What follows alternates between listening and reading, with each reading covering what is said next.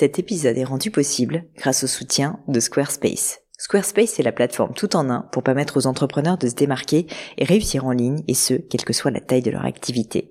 Pourquoi est-ce que j'ai choisi Squarespace comme sponsor du podcast ? D'abord parce que je sais qu'ici vous êtes très nombreux à entreprendre, avoir un podcast ou un projet qui nécessite d'être valorisé sur un site web, et que Squarespace propose des outils vraiment simples d'utilisation pour avoir un site beau, propre et efficace en un minimum de temps.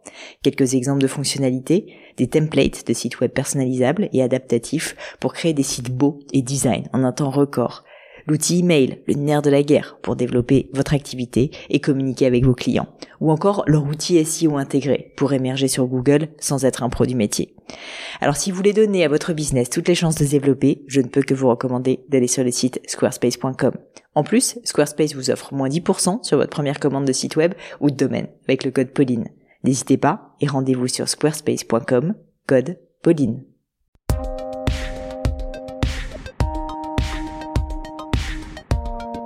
Hello à tous, ici Pauline Lénio et bienvenue sur mon podcast. Pour ceux qui n'auraient pas remarqué, le gratin change de nom et oui, et devient le podcast de Pauline Lénio. Je vous rassure, les contenus restent les mêmes, la qualité sera toujours au rendez-vous, mais je vais d'une part essayer d'internationaliser un peu le podcast et peut-être aussi aller un peu plus loin dans les débats d'idées, tout ce changement de nom. Aujourd'hui, j'ai le plaisir d'accueillir Irène Olzac, fondatrice du magazine Paulette, entre autres, sur le podcast. Si vous souhaitez faire un petit coucou à Irène, ça se passe sur son compte I G, sur son compte LinkedIn aussi, que je vais vous mettre dans les notes de l'épisode, et puis pourquoi pas sur le compte Instagram de Paulette qui cartonne. Vous allez voir, Irène est d'une énergie folle et je suis ravie, ravie de vous proposer cet épisode pour la rentrée. S'il y en a un qui devait vous booster, c'est bien celui-ci. Après un cursus d'art appliqué et une première expérience dans le monde de la pub, Irène décide de vivre son grand rêve, créer un magazine féminin avec une autre vision de la femme. Paulette était née. Tout ça se passe en octobre deux mille onze, il y a tout pile dix ans donc. Autant vous dire qu'à l'époque, le monde était bien différent, beaucoup moins digital d'une part et puis surtout moins inclusif. Paulette est vraiment un ovni dans le monde de la presse.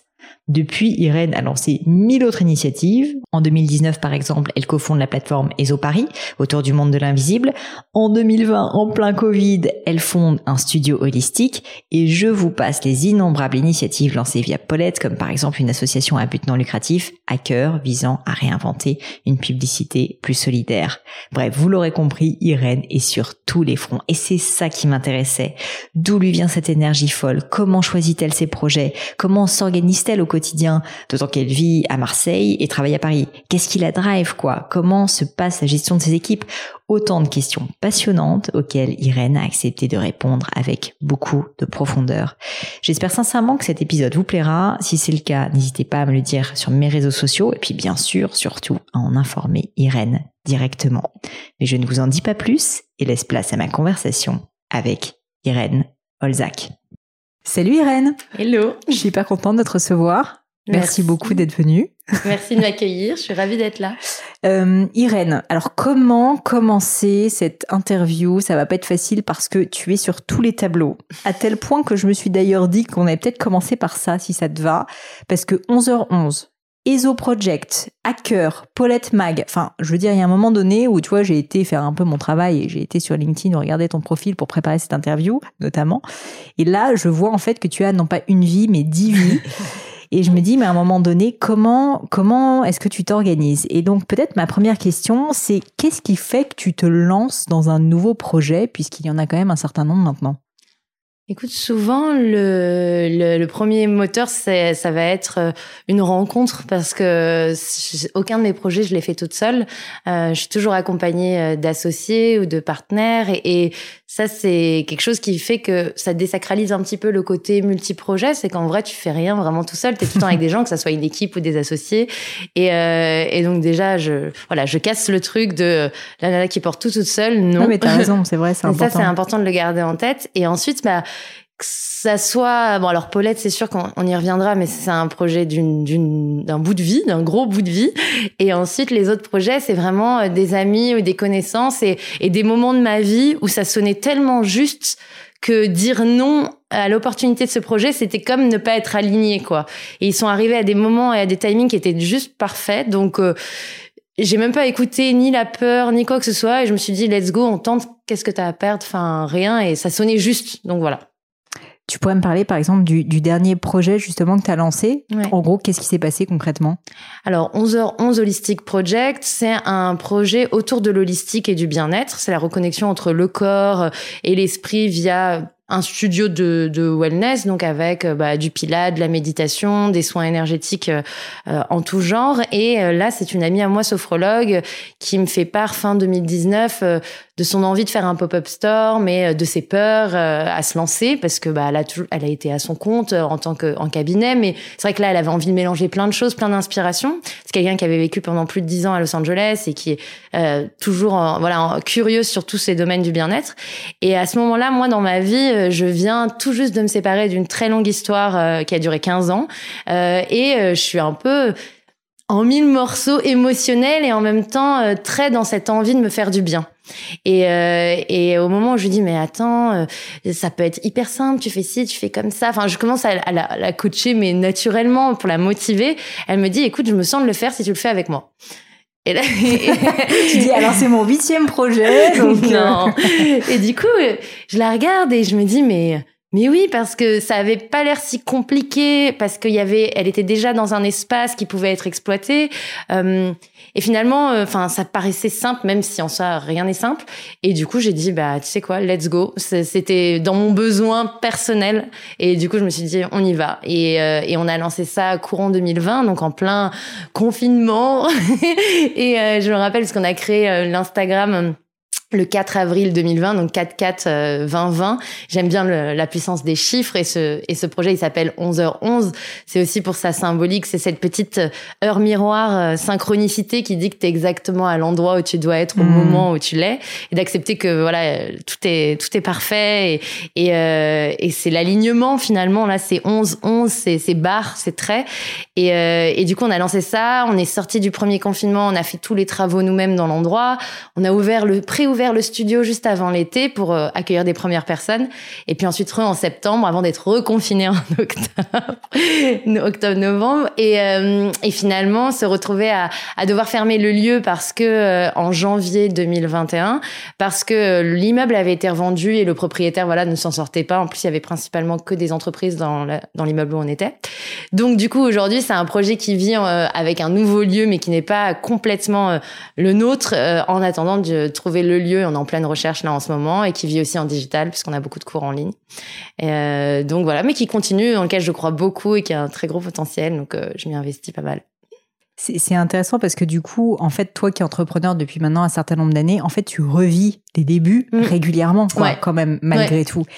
Et alors, tu le vis comment ? C'est, c'est excitant, c'est saoulant. Enfin, moi, je peux me dire, pff, est-ce ouais. que j'aurais envie, tu vois, de repartir avec mon bâton de pèlerin ? En même temps, d'un autre côté, t'as déjà vécu tellement de choses que tu vas plus vite, bien forcément. Sûr. En fait, ce qui est, c'est, c'est plein de choses à la fois. C'est certain que, bah, évidemment, il y a une part d'excitation, sinon tu n'y vas pas, euh, et d'aller vers des domaines inconnus que t'as pas encore touché du doigt. Et puis vraiment, cet appel très personnel, au final, qui fait que tu t'y lances. Euh, j'y vais pas juste parce que je vois une opportunité de business et que je me dis, ah, il y a du cash à faire, même si c'est tout à fait louable comme, euh, comme motivation. Moi, j'y vais parce que je sens que ça va venir, euh, combler quelque chose aussi que j'ai envie de travailler déjà de base sur moi, ou que je suis déjà en train de travailler et que je vais pouvoir y amener une vraie plus-value de par mon expérience et, et que ça va me nourrir en apprentissage. Et ensuite, oui, bien sûr que on va plus vite parce qu'il y a plein de choses qu'on a appris dont on peut se servir. Donc ça, c'est très agréable de voir qu'on peut mettre en pratique notre expérience. Et il y a un côté, évidemment, comme on a, quand quelque chose roule déjà, ce qui est un peu plus le cas sur Paulette, on a beaucoup d'automatismes où, mmh. bah, voilà, il y a des gens qui travaillent avec nous, tout Bah, tu, tu dis on va faire ça, bah, le truc il est fait tout de suite par plein de gens et là tout d'un coup bah, t'es que deux, donc euh, du coup tu dis bon bah on doit faire un site, bon bah on doit faire ça et puis tu dois remonter les manches et le faire toi-même. Mais c'est, c'est intéressant parce que du coup ça questionne vraiment ta motivation profonde, je trouve, parce que justement tu tiens pas trop quand euh, quand elle est pas vraiment là, parce que je trouve que bah moi j'ai entrepris, j'avais vingt-trois ans, euh, aujourd'hui j'en ai trente-six, euh, je vois très très bien que si la motivation elle est pas réelle, tu décroches très vite parce que t'as l'habitude des choses qui avancent vite, euh, tu perds peut-être un peu en patience euh, et puis surtout euh, l'effort, enfin t'as pas la même santé, il y a plein de choses qui qui sont pas les mêmes que quand tu te lances euh, super jeune, donc euh, donc là pour moi, voilà, quand c'est en alignement, bah, je, enfin, c'est comme des relations. On se, on se bat pour ça, on, on le travaille, on le fait. Donc, euh, voilà, j'essaye de faire des choix justes par rapport à moi, quoi. Hyper cool. Et euh, justement, alors, la question que je voulais te poser, euh, corollaire, c'est est-ce qu'il y a des choses qui font que tu ne te lances pas dans un projet? C'est quoi finalement tes critères, euh, tu vois, de no-go? Mmh. Bah, je pense les les. Et alors déjà, si je suis pas touchée de près, c'est compliqué pour moi parce que comme je disais, et pourtant c'est pas forcément un critère obligatoire pour un entrepreneur, mais euh, je connais un peu l'histoire de ta vague et de ta marque, pardon, et par rapport à, oui, à ta problématique personnelle. J'étais pas passionnée de joaillerie. Euh... Voilà.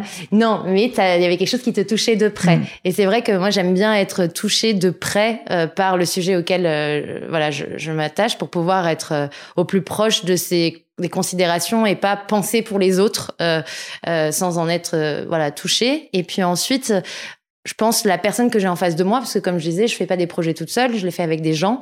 Euh, voilà, quel est son degré de maturité dans son domaine qui sera son expertise, son expérience de vie, quel humain c'est. C'est con, mais euh, j'attache beaucoup, beaucoup d'importance à l'humain que j'ai en face de moi, ses valeurs, euh, si c'est une personne qui veut du bien autour d'elle. Enfin, voilà, c'est des qualités qui sont très importantes pour moi dans le travail, ce qu'on appelle un peu les soft skills, sa capacité d'écoute, de remise en question, le niveau de son ego, enfin il y a plein de choses qui font que du coup, bah, voilà, je pense que si je suis sur quelqu'un qui est face à des struggles personnels très élevés et qui se bat contre lui-même en permanence et qui utilise peut-être son travail pour justement se soigner, mais qui du coup, euh, voilà, est dans un truc un peu violent avec lui-même, bah, j'irai pas parce que je me dirais que ça demandera double d'effort que quelqu'un qui euh, déjà a pris un petit peu de conscience euh, sur ce qu'il est. Hyper, euh, hyper intéressant, et je pense que c'est un conseil euh, que, mmh. que beaucoup de personnes devraient suivre, en fait, de vraiment euh, bah, connaître bien la personne, mmh. tu vois, et ses démons aussi, parce que si tu t'associes avec quelqu'un pour un c'est moment, ça. En général. Et t'as jamais vraiment la chance de le savoir très vite, des fois, parce que des fois, il y a des rencontres qui arrivent. Moi, je sais qu'au tout début de Paulette, il y avait une jeune femme qui m'avait contactée, et qui est super d'ailleurs, enfin, euh, et ça, finalement, elle voulait vraiment qu'on s'associe, elle avait des skills euh, de compétences très complémentaires aux miennes, et puis, euh, au bout de plusieurs mois, avec des, des vrais difficulté au lancement parce que voilà on commençait de rien, euh, elle a dû faire des choix liés au personnel, à son compagnon, des choses qui qui et qui fait que en fait ça m'a montré des choses, et quand il a fallu trancher, euh, bah j'ai voilà on a tranché pour l'idée d'arrêter, mais c'était des signaux qui étaient quand même euh, importants de voir que finalement euh, bah ouais, voilà je voyais des choses d'elle que tu vois pas forcément au début en Bien fait sûr. Donc euh, c'est vrai que c'est très difficile de s'associer, des fois ça va très vite, euh, t'as pas le temps de, de savoir, des fois tu pars sur des amitiés, mais du coup il y a aussi plein de choses qui peuvent euh... bon de toute façon les, l'expérience ça fait, enfin il y a pas d'erreur hein, c'est que des apprentissages, mais c'est vrai que voilà aujourd'hui euh, je, je fais attention aux soft skills, ça c'est sûr. Encore une question à ce sujet, c'est comment tu t'organises? Parce que, en plus, on peut peut-être en parler, t'habites entre Paris et Marseille. C'est récent, ça. Voilà. Ouais. Mais du coup, moi, ça m'intéresse mmh. d'autant plus que je suis un peu dans la même situation, et, et t'as toutes ces activités, quoi. Donc, mmh. est-ce que t'es hyper organisée, genre ton agenda, c'est ta vie, et euh, hop, hop, hop, chaque truc, tu vois, est à sa place? Mmh. Ou au contraire, est-ce que tu laisses, tu vois, les opportunités te, te, te guider un peu? C'est moite-moite, c'est-à-dire que c'est vrai que mon agenda, il est très important, euh, c'est la structure, le squelette de ma semaine, de mes journées, mais c'est vrai que j'ai appris aussi à lâcher prise des fois quand euh, quelque chose ne veut pas venir. Par exemple, je sais pas, je vais avoir noté dans mon agenda, là, je dois bosser sur un board pour lever des fonds, et bah des fois, je suis pas inspirée, ça vient pas, bah j'ai pas de complexe à me dire OK, je le fais pas, je vais faire autre chose, et c'est justement, je trouve ça qui est très plaisant et qui fait du bien à l'idée de d'être sur différents projets, c'est que quand des fois tu butes sur un, bah tu ouais. peux t'aérer en allant sur un autre où l'inspiration euh, arrive et où tout d'un coup bah t'as envie de faire ça et revenir avec un regard beaucoup plus frais sur l'autre. Donc je dirais que c'est oui un agenda, c'est sûr, structuré aussi avec bah la vie personnelle, les amis, la famille euh, et le travail, et même le temps pour soi. Hein, c'est con, mais aller faire tes ongles, un massage, n'importe quoi, le sport. Euh, donc tout est rentré dans l'agenda, mais avec une flexibilité, pas de rigidité sur le fait que ça puisse bouger en fait. Mmh, c'est ça, la mmh. flexibilité. Et vis-à-vis tes équipes, parce qu'il y a quand même pas mal de monde qui bosse notamment chez Paulette, euh, tu, tu communiques sur cette flexibilité, enfin, c'est pas toujours facile aussi pour eux de se repérer, je Bien peux sûr. imaginer, enfin, en tout cas moi je le vis comme ça, tu vois, avec euh, mes activités. Bien sûr. Donc je, je serais curieuse de savoir comment bah, tu C'est vrai tu que j'essaye de tenir les réunions quand même quand elles sont fixées et qu'elles impliquent des gens, je vais pas dire oh j'ai décidé que j'étais pas inspirée par le sujet de cet après-midi, je reviens les gars. Ça je, ça, je le tiens parce qu'il y a le respect de l'agenda de chacun. Euh, après ils, sa- ils savent que je suis sur plusieurs projets, donc euh, moi je suis tout le temps joignable, mais si je décroche pas, c'est que bah je suis occupée. Euh, c'est vrai qu'on est depuis le début de Paulette vraiment dans un esprit mobile office. Euh, mmh. Même si moi j'étais basée à Paris et que j'ai pas bougé finalement jusqu'à bah, deux mille vingt, euh, c'est vrai que j'autorisais à tout le monde d'avoir vraiment cette euh, flexibilité du lieu de travail. Moi, tant que le travail est bien fait, tant qu'on communique dans les me... enfin la meilleure façon possible entre nous, euh, com... où est-ce qu'il est fait, peu m'importe en fait. Et du coup, c'est vrai que bah je me le suis enfin autorisée euh, là, bah comme beaucoup de gens, j'ai réalisé que j'avais envie d'être proche de la nature, et cetera. Mais euh, et j'ai déculpabilisé de me dire oh là là, mais je vais être physiquement loin d'eux. Euh, et en fin de compte, euh, bah on a été train pendant un an euh, à être tous à distance. Et Et tout d'un coup, je me suis dit, bah, en fait, j'ai le droit. Et, et je pense que tout le monde se respecte, enfin, respecte cette liberté, en fait. Moi, je la donne, il me la donne. Et puis après, voilà, on prend rien de personnellement quand euh, quelqu'un ne répond pas au taquet. Euh, c'est aussi ce truc des, des réseaux et des, d'être super connecté. C'est que ouais. T'as toujours l'impression que tout le monde est cent pour cent disponible. C'est pas parce que j'ai liké un truc sur LinkedIn que je peux te répondre sur WhatsApp. Enfin, hein, ouais, c'est, ouais. c'est, donc, c'est vrai que bah, je pense qu'on respecte ça chez les uns, chez les autres. C'est mutuel. Donc, euh, voilà. Le, le fait de, d'avoir déménagé et de maintenant faire ce commute régulier mmh. entre Paris et un peu plus de nature, ça a changé quelque chose dans ta manière de travailler? Enfin, qu'est-ce que tu pourrais nous dire à ce sujet? Ah oui, non, mais alors c'est incroyable. C'est, c'est vrai qu'en fait, pour moi, c'était pas du tout un plan de partir de Paris. Euh, je me disais, au pire, j'irai en banlieue. Moi, j'ai grandi en banlieue. J'adore euh, la nature, la forêt et tout. Donc, euh, je m'étais dit, allez, euh, peut-être euh, au moment de construire un foyer, je, fais, je ferai ça. Et c'est vrai que l'appel pour Marseille, il a été un peu, euh, je l'ai pas mentalisé, je l'ai pas, ça a pas été une construction logique. Euh, c'était un appel, mais vraiment un appel. Et donc, moi, j'ai mon père qui vit là-bas depuis pe- quelques années, mais c'est vrai que là, c'était juste, je veux être là où il y a de la lumière et là où il y a la nature.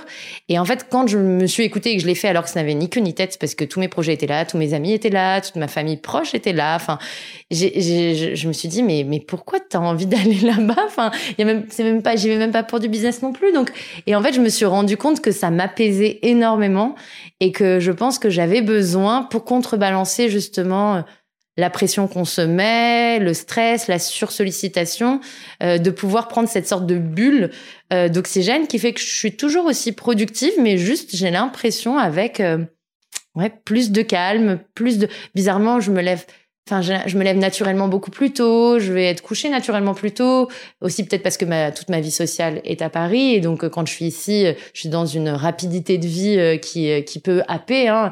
Alors même si je reste jeune et tout, je je, je sens bien que ça que voilà ça, ça fatigue le corps. Et du coup, euh, c'est devenu quelque chose ouais comme euh, les gens vont être addicts à faire du sport ou de la méditation, bah voilà ce, finalement d'être à Marseille, c'est ça aussi, c'est mon moment de ouais, où j'ai l'impression que même mon rythme ralentit, en fait, mon rythme cardiaque, de respiration, tout. Donc, euh, ouais, c'est devenu presque vital, quoi. Trop bien, ça te donne envie, en tout cas. Mm. Euh, Irène, si ça te va, j'aimerais bien revenir un peu en arrière. Euh, tu as évoqué euh, vite fait le fait que, justement, tu n'étais pas née euh, en Paris intramuros, mais que tu étais plus un peu dans la nature, en banlieue, et cetera. Justement, est-ce que tu peux me parler de ton enfance, me dire où tu es née, enfin, voilà, comment était ta famille, comment tu étais toi-même petite? Moi, je suis née à Argenteuil dans le quatre-vingt-quinze et j'ai grandi dans le quatre-vingt-douze euh, à Sèvres majoritairement, euh, avec ma maman qui était, qui est toujours, euh, qui est turque, euh, et mon petit frère. Euh, c'était donc mes parents ont divorcé quand j'avais euh, six ans et, euh, et j'ai eu une super, euh, une super enfance d'un point de vue. Enfin, euh, on était, on, on était heureux, on a manqué de rien. Euh, après, euh, après, c'est vrai que du coup, forcément, tu te rends compte aussi après la, les séparations, c'est des choses qui sont devenues très banales, mais ça laisse quand même des traces dans ta construction. Euh, et donc, j'avais compris un peu plus tard euh, plein de choses, mais, euh, mais euh, ouais, ce que, la chance que j'ai eue, c'est que j'ai grandi dans une double culture. Euh, depuis que je suis toute petite, je parle le turc, j'ai la double nationalité, je, toute ma famille maternelle est en Turquie. Euh, et donc, euh, du coup, je pense que ça a ouvert mon esprit dès le plus jeune âge à la différence euh, de culture, de façon de penser et à l'acceptation de voilà des gens qui sont pas comme toi, en fait. Et je pense que quand tu vis aussi bah, en banlieue, il y a aussi... Euh, bah tu sens le périph, euh, tu le sens dans toutes tes expériences de vie, tu le sens quand t'as envie d'aller sortir sur Paris et que... T'as l'impression d'être différent des Parisiennes, dans ton look, dans ta façon de parler, qui aujourd'hui c'est beaucoup gommé chez moi, mais c'est vrai que voilà, tu, tu te sens différent. Mais ce que j'ai appris par ma mère, qui elle parlait pas bien le français quand elle est, enfin, parlait pas du tout le français quand elle est arrivée en France, et qui était journaliste en Turquie, donc euh, qui avait fait des études, euh, très cultivée, euh, et elle, elle a recommencé tout à zéro ici. Finalement, ils se sont séparés. Elle doit apprendre à parler le français. Elle a deux enfants en bas âge sous les, sur les bras. Et finalement, la force du réseau, de se rapprocher, voilà, de communautés qui qui étaient les siennes, euh, commencer par travailler dans des sociétés qui ont un lien avec la Turquie, puis euh, la motivation de rien lâcher, d'apprendre le français, de le parler quasiment parfaitement aujourd'hui. Euh, ça m'a ça m'a montré aussi, et elle l'a toujours fait avec beaucoup de joie, de de je sais pas, elle m'a jamais montré une seule faiblesse. Du coup, ça m'a inspiré de me dire, quand on est différent, bah c'est un truc positif aussi. Et c'est vrai que bah n'ayant pas moi subi ma différence, parce que je suis blanche, parce que j'ai une fille qui présentait tout à fait normalement, et cetera, aucun handicap, euh, voilà. Rien qui pourrait me discriminer, si ce n'est le sexisme, évidemment, que toutes les femmes subissent. Euh, j'ai, j'ai quand même pu observer autour de moi mes amis qui, eux, étaient des personnes racisées en majorité, euh, plein de choses, plus les expériences de ma mère qu'elle me, que, dont j'ai été témoin, euh, qui ont construit quand même, ma, je pense, mon envie de... de de parler de ces sujets, de parler de la diversité, de parler de de l'ouverture d'esprit et du vivre ensemble, ce que j'ai tenté de faire avec Paulette euh, euh, autour voilà de de de la place que la femme et on joue et la, qu'on a au sein de la société, la diversité euh, euh, qu'on est, et ce qui manquait cruellement euh, à l'époque euh, dans la représentation ouais de de de cette image de femme qui est plurielle en fait. Je dois dire que on en avait déjà discuté, mais mais le fait que Paulette sorte en quelle année ? deux mille neuf. deux mille neuf, mais était tellement... Alors, c'est triste de dire précurseur, parce que finalement, ces sujets auraient dû même être Bien abordés sûr. plus tôt. Mmh. Mais je veux dire, par rapport à ce qu'on voit aujourd'hui, où la diversité, je pense... C'est terrible de dire que c'est un sujet à la mode, ouais. mais c'est un peu le cas. Ouais, d'ailleurs, récupéré beaucoup par des marques de temps en temps. Mais, mais en fait, toi, c'est vrai que t'es t'es rentrée en fait dans ce monde et avec cet engagement et cette envie, mais enfin voilà, avant tout le monde, et ça je pense que personne ne le niera. Pour toi du coup, c'était beaucoup lié en fait finalement à ta propre culture, à ta famille et à ce que tu avais vécu. C'est pour ça en fait que tu t'y intéressais, parce que c'était justement ma question, qu'est-ce qui avait fait finalement que tu avais mm-hmm. eu envie de t'intéresser à ce sujet?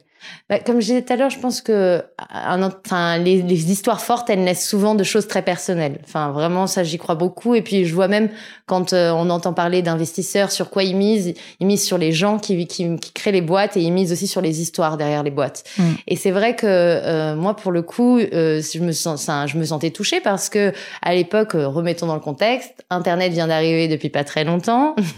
Donc ça, je sais que toutes les personnes qui vont entendre non, mais ça Instagram se rappellent pas. pas. Faut Instagram n'existe pas. n'existe pas. Facebook existe depuis deux ans et ouais. en France, les gens commencent doucement à s'y mettre. Ouais. Je replante le décor, c'est important parce que du coup, là où les jeunes femmes allaient chercher leur inspiration autour de la mode, de la beauté et tout, c'est vraiment les magazines, c'est la presse. La presse est reine à ce moment-là. Mm. Elle commence à être déstabilisée parce qu'on se dit, c'est quoi ça, Internet qui arrive? Mais, mais elle est reine. Et du coup, c'est notre source, la publicité aussi, évidemment, la télé, l'affichage, c'est, c'est notre source de représentation de la femme. Et c'est vrai que bah, quand tu vois que cette femme, elle a un stéréotype de façon de se présenter et que toi, tu n'es pas ce stéréotype et que les gens qui t'entourent ne le sont pas, c'est vrai que t'es en droit de te dire, bah, tiens, c'est quand même bizarre et tout. Quand je regarde autour de moi, on n'est pas toutes pareilles, je comprends pas. Enfin, c'est vraiment une réflexion basico-basique. Hein. Enfin, euh, et du coup, euh, bah, ensuite, toute la naissance de Paulette, ça a été de voilà, de questionner les gens, de savoir si on était tous en accord sur le fait qu'il y avait peut-être des choses à rajouter à ce qui existait sur le marché de la presse féminine, des choses. Et puis, euh, moi, j'avais fait un petit sondage que j'avais fait tourner. Et effectivement, on était à quatre-vingt-dix-neuf pour cent mécontentes de l'offre sur le marché, à vouloir quelque chose de nouveau, plus représentatif. Ça fait que confirmer que c'était pas qu'une envie qui venait de moi euh, toute seule et que c'était plein de femmes qui attendaient ça. Donc euh, voilà, ça, ça a mis le coup de pied euh, au truc. Mais alors, raconte-moi, parce qu'avant ça, tu faisais quoi ? T'étais pas née dans la presse, ta mère, elle non. bossait pas. Alors, elle avait été journaliste, ok. C'est incroyable d'ailleurs, parce que je l'ai su que finalement très tard qu'elle était journaliste. C'est vrai. On n'en parlait pas, enfin, c'était trop bizarre. Donc, donc, donc, toi, à l'époque, en fait, tu remets en contexte, tu faisais quoi ? Alors, moi, j'avais fait un cursus euh, artistique, c'est-à-dire que j'avais fait un bac S T I art appliqué, qui est euh, de la de la seconde à la terminale, tu tu fais de l'art appliqué. Donc ça, c'est très chouette parce que ça t'ouvre vraiment l'esprit là aussi euh, sur bah tout le monde créatif tel qu'il existe, l'histoire de l'art, le design, la mode, tout. Et ensuite, je suis par... je... j'ai fait un B T S en art appliqué, euh, spécialisation sur la communication visuelle, donc le graphisme, l'édition, euh, la publicité. Et moi, je, bah, je voulais absolument aller en magazine parce que j'avais ce projet de magazine finalement depuis un moment. Euh, et euh, j'avais pas trouvé de stage en presse féminine, donc mes profs m'avaient dit postule en agence de pub, tu es bonne dans cette matière en plus, donc euh, ça sera toujours euh, d'utilité. Et donc j'ai commencé euh, en agence via mon premier stage qui était des Paris. Et ensuite, euh, bah, ça s'est super bien passé. Le directeur de création a, enfin, m'a fait confiance et quand, enfin, il m'a rappelé au courant de ma deuxième année en me disant, voilà, on cherche des D A juniors. Euh, si jamais tu as envie de nous rejoindre, t'es la bienvenue. Et du coup, je les ai rejoints. Et ensuite, il a créé une autre agence avec un autre, une autre personne. Euh, et du coup, je les ai suivis. Et j'ai fait finalement pendant trois ans et demi de la direction artistique dans la publicité pour des marques principalement de cosmétiques, de beauté, un peu de mode. Et puis, j'assistais également du coup ce D C qui était lui-même artiste illustrateur et qui travaillait pour des magazines étrangers, pour plein de choses qui étaient vraiment... J'étais aussi sa, sa D A, euh, sa D A quoi. Et ça a été extrêmement formateur et en même temps ça m'a plongée dans un univers qui finalement m'a fait me rendre compte vraiment de l'importance de repenser la représentation de la femme parce que bah quand t'es dans la publicité voilà tu tu peux te retrouver dans un dans un, dans un dans un studio de retouche pendant quatre heures à regarder la retouche d'une main qui tient un parfum parce qu'elle doit être fine comme ça, des doigts comme ça, ou la même chose pour euh, rajouter des cheveux pour que le volume mmh. soit au top sur... Et puis petit à petit, tu te, re- tu te dis mais attends, mais est-ce que c'est ça que je suis moi ? Est-ce que c'est ça qui m'anime ? Oui. Je critique pas, bien sûr. Il faut des gens et les gens qui sont là, ils sont là avec les plus belles intentions au départ. Euh, personne n'y va pour pour pour déstructurer l'imagerie euh, et, et mettre des complexes aux gens. Euh, évidemment que non. Mais euh, c'est vrai que c'était pas en alignement pour le coup là. Et donc euh, je m'en suis rendu compte alors que je faisais pas du tout de développement personnel. Et j'ai dit voilà, je suis jeune, j'ai rien à perdre. Euh, ce truc de magazine, j'y pense depuis des années. Allez, j'essaye quoi. Donc, en fait, t'y pensais depuis quel âge, au final, à, à ce magazine ? Je dirais fin de collège, début de lycée. Ah ouais, ouais. C'est dingue. Mais, mais parce qu'en fait, c'était un constat, quoi. Et c'est vrai que c'était très stimulant de voir l'arrivée des blogs aussi, des blogs mode. Euh, on, on les voyait, j'étais fin du lycée, euh, je crois, où il y avait ces, ces, ces nanas qui se prenaient en photo, habillées en, dans des marques de fast fashion, mais du coup, des prix accessibles, mmh. qui avaient chacune des physiques, des styles différents. Et ça, c'était mais d'une fraîcheur, mais... Enfin, aujourd'hui, ça paraît totalement banal, mais vraiment, à l'époque, ça faisait un bien fou de voir ça. Parce que vraiment, tu ouvrais un magazine, tu n'avais que des célébrités, des, des supermodèles, et il y avait zéro, zéro, zéro, zéro diversité de, de physique. De, enfin, c'était incroyable. Et donc, le, les blogs ont amené cette fraîcheur. Clairement. Alors, du coup, tu décides de quitter le monde de la direction artistique pour lancer Paulette, ou tu lances Paulette en parallèle ? Je décide de, de quitter. Je décide parce qu'en fait, je me dis, moi, je suis quelqu'un qui aime bien faire les choses entièrement, et à l'époque, j'étais... intransigeante, j'ai déjà soit je le fais à fond, soit je le fais pas, mais vraiment c'est je pense que c'est l'immaturité de la jeunesse hein. Ah, écoute, mais ça c'est... t'a réussi.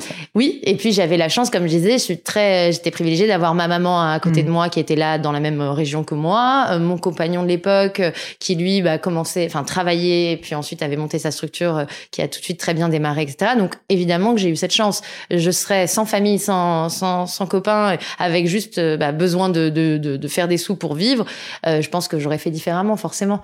Donc euh, là j'ai utilisé la la chance que j'avais euh, pour pouvoir me dire, ok, je me donne cette chance de me mettre à cent pour cent et puis on verra si ça paye. Et alors, tu commences par quoi ? C'est quoi les premiers jours ? C'est quoi les premières étapes de Paulette quoi ? Mais comment on lance un magazine, franchement ? ben, je me rappelle de deux trucs. Euh, un truc, euh, vraiment, genre, j'avais ce complexe de me dire, je n'ai fait aucune école de commerce, je ne sais ah, pas faire de complexe. Business, j'ai arrêté les maths, euh, parce que en section, en section artistique, tu fais plus de maths. Donc, euh, du coup, j'étais là. Et pourtant, j'étais bonne en maths. Et donc, euh, du coup, euh, du coup, je me dis, euh, voilà, je, je, je veux faire ça bien. Je veux, je veux que ce soit bien fait. Du coup, euh, je vais, euh, je vais sur Google et je tape euh, comment créer sa société. Je télécharge un P D F qui fait cinquante pages. Je l'imprime. Je me vois dans ma chambre avec tous ces slides à lire d'un truc, des moitiés de trucs que je comprenais pas. C'était très drôle. Et puis assez rapidement, j'ai été à la chambre de commerce de Nanterre. On m'avait dit voilà, là-bas ils donnent des conseils. Donc euh, ça, ça m'a, ça m'a aidé. Ils m'ont orienté vers des associations, des choses comme ça. Et en parallèle, bah j'ai fait la partie que j'aime le plus. C'est-à-dire que bah, je me suis mise sur Facebook, euh, j'ai créé un profil Paulette, j'ai ajouté plein de gens comme tu le ferais aujourd'hui sur LinkedIn, sauf que je le faisais sur euh, sur Facebook. Et puis euh, je postais des inspirations de ce qu'allait être le magazine, j'invitais les gens à inviter leurs amis s'ils avaient envie d'y participer, et je créais une sorte de début de communauté finalement euh, pour rencontrer un maximum de personnes, parce que j'ai bien conscience que c'est un projet très ambitieux et que je le ferai jamais toute seule et, et qu'il va falloir que je m'entoure. Donc au début, en fait, il n'est pas question de gagner de l'argent avec euh, le magazine. Tu veux déjà créer une communauté, quoi. Bah en fait, il, si il est question de gagner de l'argent, mais en fait, euh, c'est un, enfin c'est un média que je pourrais pas faire toute seule. Euh, et du coup, cette communauté au départ, je la vois pas comme une communauté de lecteurs, je la vois plus comme une communauté de gens qui vont créer mmh. le, le projet avec moi. Donc on a on a appelé ça nous les, ouais, enfin enfin après il y a eu les lecteurs fondateurs, mais en fait c'est vraiment les les gens. Enfin, moi, j'étais là, bon, bah, c'est comme si j'étais chez moi tout seul et que je disais, salut, je veux créer un magazine, mais je suis pas styliste, je suis pas photographe, je suis pas commerciale, j'ai une vision, on va dire, euh, mais je sais que ça se fera pas toute seule parce qu'il faut plein de corps de métiers différents, donc rejoignez-moi. Et à l'époque, il euh, y avait euh, une jeune femme euh, qui avait un, un café à, à Panini, à Bagel, à Issy Moulineaux, qui m'avait été présenté par une copine, qui m'avait dit, Irène, si tu veux utiliser le café, euh, je te le prête, et euh, comme ça, tu peux rencontrer les gens. Et en fait, pendant euh, littéralement deux semaines, j'ai rencontré des inconnus de Facebook. Euh, je pitchais tous les soirs euh, dans ce café, au bout de la ligne douze, à Mérédissi, des gens qui venaient de partout, euh, avec mes moodboards pendant deux heures, ce qu'allait être Paulette. Euh, et, euh, et les inconnus venaient me voir à la fin en me disant bah, « Moi, je suis juriste, moi, je suis styliste, moi, je suis graphiste, j'aimerais bien participer. » Et c'est d'ailleurs comme ça qu'aujourd'hui, bah, ma rédactrice en chef mode, qui est également D A, euh, et chez, enfin, chez Paulette depuis douze ans, et on s'est rencontrés à un de ces meetings. C'est incroyable. C'est complètement fou. Et, euh, et du coup, pour moi, c'était une manière de rencontrer les gens qui me contactaient sur Facebook et de, et de voir s'il n'y avait pas des synergies, parce que j'avais vraiment conscience, ensemble, on fait plein de trucs, donc euh, il fallait rencontrer les ensemble, quoi. Qu'est-ce qui a fait que Paulette a quand même réussi à émerger assez vite? Parce que malgré tout, enfin, on en avait parlé un peu toutes les deux quand on s'était croisés la dernière fois, des magazines qui se lancent, il y en a plein. Bien sûr. Qui durent, ouais. Notamment douze ans, il y en a quand même pas ouais. beaucoup. Ouais. Et vous, euh, bah vous, en fait, avec Paulette, franchement, c'est assez incroyable de se dire que tu l'as lancée seule initialement, avec l'aide de cette communauté. Mais je veux dire, euh, en plus, il n'y avait pas un groupe derrière, mm-hmm. comme parfois ça peut être le ouais. cas. Ouais. Et pourtant, parce que tu as visé juste aussi, mais voilà, il se passe encore quelque chose aujourd'hui d'important, quoi. Je pense que c'est vraiment une question de timing, même si on était en avance euh, sur, pour pouvoir monétiser, en tout cas, l'offre qui était Paulette, et donc trop en avance, du coup, ça a mis beaucoup de temps à générer de l'argent. Euh, on était très juste par rapport aux consommateurs en timing. Et la chance qu'on a eue, c'est qu'on est arrivé pile au moment où les plateformes sociales se développaient en prenant en les utilisant et en les prenant comme outil numéro un, ce qui fait que finalement, très rapidement, on est passé devant des titres nationaux mmh. et internationaux de presse euh, qui étaient pourtant leaders dans les kiosques en digital. Et donc, avec une communauté très engagée qui suivait en plus euh, l'histoire du support, c'est-à-dire que on leur partageait... Faut imaginer, c'est comme aujourd'hui tu suis une influenceuse ou une blogueuse, t'as l'impression de la connaître, tu t'attaches à elle pour plein de raisons. Bah Paulette, c'était pas moi, c'était il suivait l'aventure ouais. du projet. Donc en plus avec l'algorithme des réseaux qui à l'époque était fantastique, bien sûr. Puisque du coup quoi que tu postais, c'était vu et revu et revu sans avoir époque. À mettre voilà. Donc je pense qu'on a eu beaucoup de chance en étant dans ce timing là. Peut-être que enfin aujourd'hui ce serait beaucoup plus dur de se lancer de cette façon-là. Mais euh, mais c'est vrai que voilà, je pense que le besoin était réel de la part des lectrices de vouloir quelque chose de différent. On arrivait, on a su utiliser les bons outils qui étaient en train de se développer à ce moment-là. Et puis, euh, et puis après, par contre, économiquement, on était trop en avance. Et on a mis beaucoup, beaucoup, beaucoup de temps à commencer à générer des sous. Donc, la chance que j'ai eue, c'est vraiment, encore une fois, d'avoir des gens qui ont participé à ce projet, que j'ai associé euh, assez rapidement Euh, via des prises de participation afin de les fidéliser puisqu'il n'y avait aucune source de revenus, d'avoir des gens qui avaient d'autres activités à côté qui leur permettaient de faire Paulette un peu comme tu ferais une asso en fait hein, à côté et, euh, et puis des gens qui se sont relayés finalement. Il y a des gens des fois ils restaient six mois, huit mois, un an et puis il y avait de nouvelles personnes qui arrivaient, la communauté continu- continuait de grandir et ça nous a porté. Et le jour où finalement on est sorti en kiosque qui arrivait Euh, début deux mille treize, après une campagne de crowdfunding. Donc, il faut dire deux mille treize, ça veut dire c'est quatre ans après le lancement digital, on va dire, de Paulette. Moi, au départ, je voulais sortir en kiosque dès le début. Je, j'étais là, mais j'avais pas du tout stratégisé le fait de, de dire, il faut d'abord une communauté en ligne, comme ça, après, quand tu vas sortir en kiosque, ils vont t'acheter. Pas du tout. Moi, si j'avais été voir, je me rappelle très bien des banquiers, et je leur avais dit, voilà, j'ai besoin de quatre cent mille euros. Bon, bah, j'ai dix mille euros. OK. Faites-moi confiance. Faites-moi confiance. Oui, OK, j'ai vingt-quatre ans. Bon. Euh... Je n'ai jamais créé de magazine. Voilà. Euh, mais, euh, évidemment, ils m'ont et dit la non, réponse bien des sûr, banquiers, oui, évidemment. Ouais. Et puis, ils me regardent en me souriant, et c'est vrai, je devais vraiment être marrante, euh, mais euh, très sûre de moi, euh, sur le fait que, en fait, c'est pas sûr de moi, c'est sûr du, sûr du projet, avec cette conviction absolue que c'était euh, la révolution de la presse féminine, en fait, et que du coup, ça allait le faire. Et en fait, bah, heureusement, finalement, qu'ils m'ont pas donné cet argent dès le début, parce que je serais morte dans l'œuf, dans le sens où, effectivement, comme tu disais, il y a des lancements de titres euh, tous les ans, depuis des années, des nouveaux lancements de féminins, des choses comme ça, par des grands groupes qui ont les moyens de se lancer. Euh, je me rappelle l'année où on a lancé Paulette, euh, il y avait plein de titres qui se lançaient. L'année où on a lancé Paulette en kiosque, c'était l'année où Grazia est arrivée ouais, en kiosque. Qui a fait une campagne monstrueuse de budget de communication. Ouais. Euh, nous, on s'est lancé avec euh, Instagram, Facebook, euh, voilà. Et c'est vrai que euh, bah, la communauté qu'on avait créée en ligne, elle nous a attendus, et du coup, elle est venue nous chercher en kiosque. Et c'est ça qui a fait la différence. Elle nous a portés en kiosque, puisque elle a payé euh, pour qu'on soit en kiosque. Donc en fait, toute cette fidélisation, ce, ce côté voilà fondateur des lecteurs a joué le succès. Euh, et puis ils ont vieilli avec nous, on vieillit ensemble. Enfin, c'est très intéressant hein, ce qui se passe. Mais tu vois, ce que je trouve aussi précieux dans ce que tu dis, c'est que euh, en fait, t'as été patiente. Mmh. Ça s'est pas fait en deux jours, parce que fait. La sortie en kiosque, c'est quatre ans après le lancement officiel. La communauté, elle n'est pas arrivée en claquant des doigts, quoi. Non. Ça, je suis d'accord, et j'aime bien le fait que t'appuies là-dessus, la patience. On est dans une ère où tout est tellement rapide. Euh, qu'on a tendance à plus du tout cultiver sa patience. Et la chance que j'ai eue, c'est que je suis entre deux générations, donc euh, du coup, j'ai su avant ce que c'était la vie sans les réseaux. Donc je peux pas en vouloir à des gens qui sont nés avec l'immédiateté de tout, de ne pas être patient. Je peux que comprendre. Mais c'est vrai que euh, la chance que j'ai eue via cette expérience, c'est de cultiver la résilience, la patience, parce que j'y croyais et que je me disais...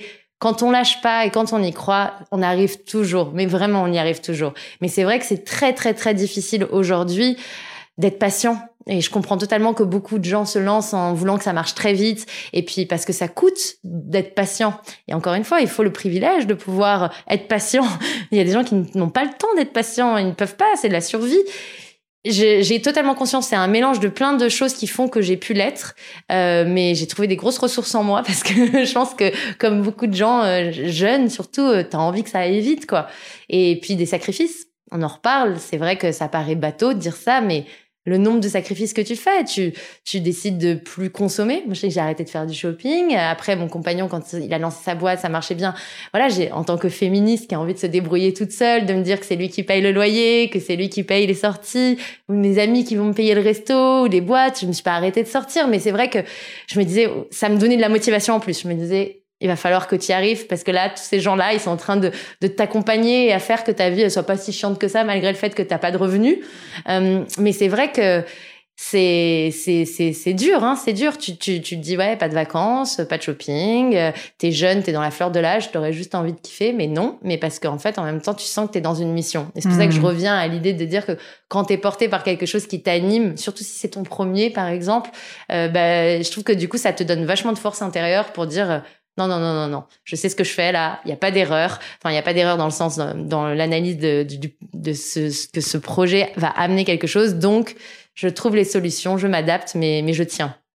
Tu dirais que tu as mis combien de temps avant de pouvoir vivre justement de Paulette, enfin, ou même commencer à te payer ? Moi, je me suis payée tardivement euh, parce que j'ai fait quelque chose qui, que personne ne conseille quand j'écoute aujourd'hui les coachs, les gens qui font des podcasts, qui disent tout le temps « payez-vous en premier euh, ». J'ai fait l'erreur de me payer en dernier et puis d'attendre que tout le monde soit correctement payé pour commencer à me payer. Donc finalement, c'est très tard. Euh, et en fait, c'est vrai que je comprends ce qu'ils disent quand ils disent « payez-vous en premier » parce que ça met la pression. C'est-à-dire que si tu te payes correctement en premier, bah du coup, tu dois, tu dois avoir une pression de malade pour pouvoir payer tout le monde euh, pareil. Et donc, euh, du coup, enfin, pareil, c'est-à-dire euh, correctement pour leur poste, euh, et cetera. Et c'est vrai que, bah, finalement, quand tu te fais passer en dernier, tu, tu, tu, même, et que t'as la chance d'avoir quelqu'un qui peut, pareil, sur, sur le côté subvenir aux, aux besoins minimums, on va dire, tu, je crois que tu, tu t'habitues, tu sais, c'est comme tout, tu t'habitues à tout, quoi. Mmh. Donc, euh, du coup, euh, ouais, j'ai, j'ai fait ça tardivement, mais je pense que c'était juste parce que c'était un choix. sorte de, il disait tant que tout le monde n'est pas stabilisé, n'a pas un salaire correct qui lui convient, que eh ben je peux encore me sacrifier, c'est pas grave, c'est pas grave, c'est pas grave. J'étais là genre tant qu'on n'a pas des bureaux, enfin à chaque fois je trouvais une excuse. Tu sais, c'est comme repousser le fait de faire un enfant, quoi. Tant que je gagne pas de temps, je fais mmh. pas d'enfant, voilà. Je, je me faisais passer en dernier, et c'est là où ça a été très intéressant le, le switch euh, quand j'ai commencé à créer d'autres projets, c'est que j'ai compris que je vais pas me faire passer en dernier, et je l'ai compris justement, je pense en, en m'extrayant un petit peu de Paulette qui finalement me consumait beaucoup, même si j'étais extrêmement heureuse et que je suis toujours euh, de, de, de voilà de, de, de faire vivre ce projet. Euh, je le faisais vivre euh, des fois au profit de moi en fait, hein, ouais, ouais, pendant très sûr. longtemps. Euh, complètement, je vois, je vois exactement ce que tu dis. Et c'était au bout de combien de temps justement tu dirais que t'as lancé tes premiers projets annexes à Paulette? À Paulette euh, alors, bah, Ezo Paris, c'est arrivé en deux mille dix-huit. Oui, donc t'as quand même attendu euh, un ouais. peu. Ah oui, oui, très longtemps, bah ouais, neuf ans, neuf mmh. ans, et, euh, et onze heures onze est arrivé en deux mille, on a acté en deux mille, fin deux mille dix-neuf, mais c'est arrivé en deux mille vingt. Donc ouais, il y a, il y a j'ai une bonne décennie, une bonne petite décennie avant de se rendre compte de plein de choses.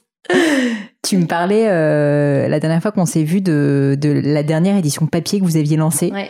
euh, qui est enfin euh, hyper euh, hyper impressionnante. En plus, la couverture est magnifique, et cetera. Je mettrai le lien si je le trouve ouais, d'ailleurs dans l'épisode. Rêver. Et euh, je voulais savoir en fait finalement pourquoi est-ce que tu te relances dans du papier mmh. alors même que un vous êtes construit sur le digital mmh. et deux que on sait bien que la presse papier est en galère totale. Ouais, bien sûr. Bah, en fait, le papier, nous, on l'a vu, l'évolution, parce qu'on a eu l'âge d'or euh, où on a fait des ventes exceptionnelles, où on était, enfin, où vraiment, on a, et puis on a vu l'après où ça a commencé à dégringoler, euh, euh, mais on a voulu garder le papier et on continue de le garder, mais on le transforme, euh, on, on le transforme. Il y a trois ans, on a fait une nouvelle formule. Là, on prépare aussi, euh, voilà, encore des nouveautés pour l'année prochaine. Et euh, en fait, je trouve qu'il y a ce supplément d'âme à l'objet qui fait que ta marque est reste, en fait. C'est-à-dire que le digital, c'est fantastique pour l'interaction, pour la conversation, pour la connexion immédiate avec la communauté, avec les marques avec lesquelles on travaille. Mais c'est vrai que le papier a ce côté magique, quoi. Quand t'as un objet dans la main, surtout quand il est beau, et on essaye de le soigner, euh, de, de rester, tu peux y retourner. Ça crée un lien très particulier avec le lecteur qui, je trouve...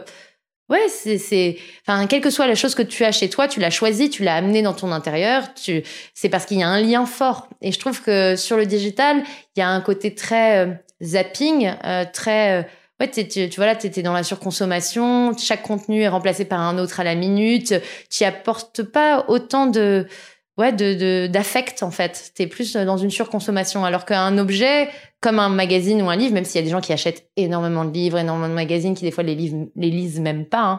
Mais quand même, malgré tout, tu viens l'introduire dans ton intime, je trouve. Euh, c'est un autre type d'intime, hein, puisqu'un podcast en est un, par exemple. Et c'est très intime, d'ailleurs, euh, la relation que, que, que tu as quand tu écoutes quand tu écoutes un podcast. Mais, mais je sais pas, moi, j'aime cet objet-là. Je sais qu'il y a encore plein de gens qui l'aiment.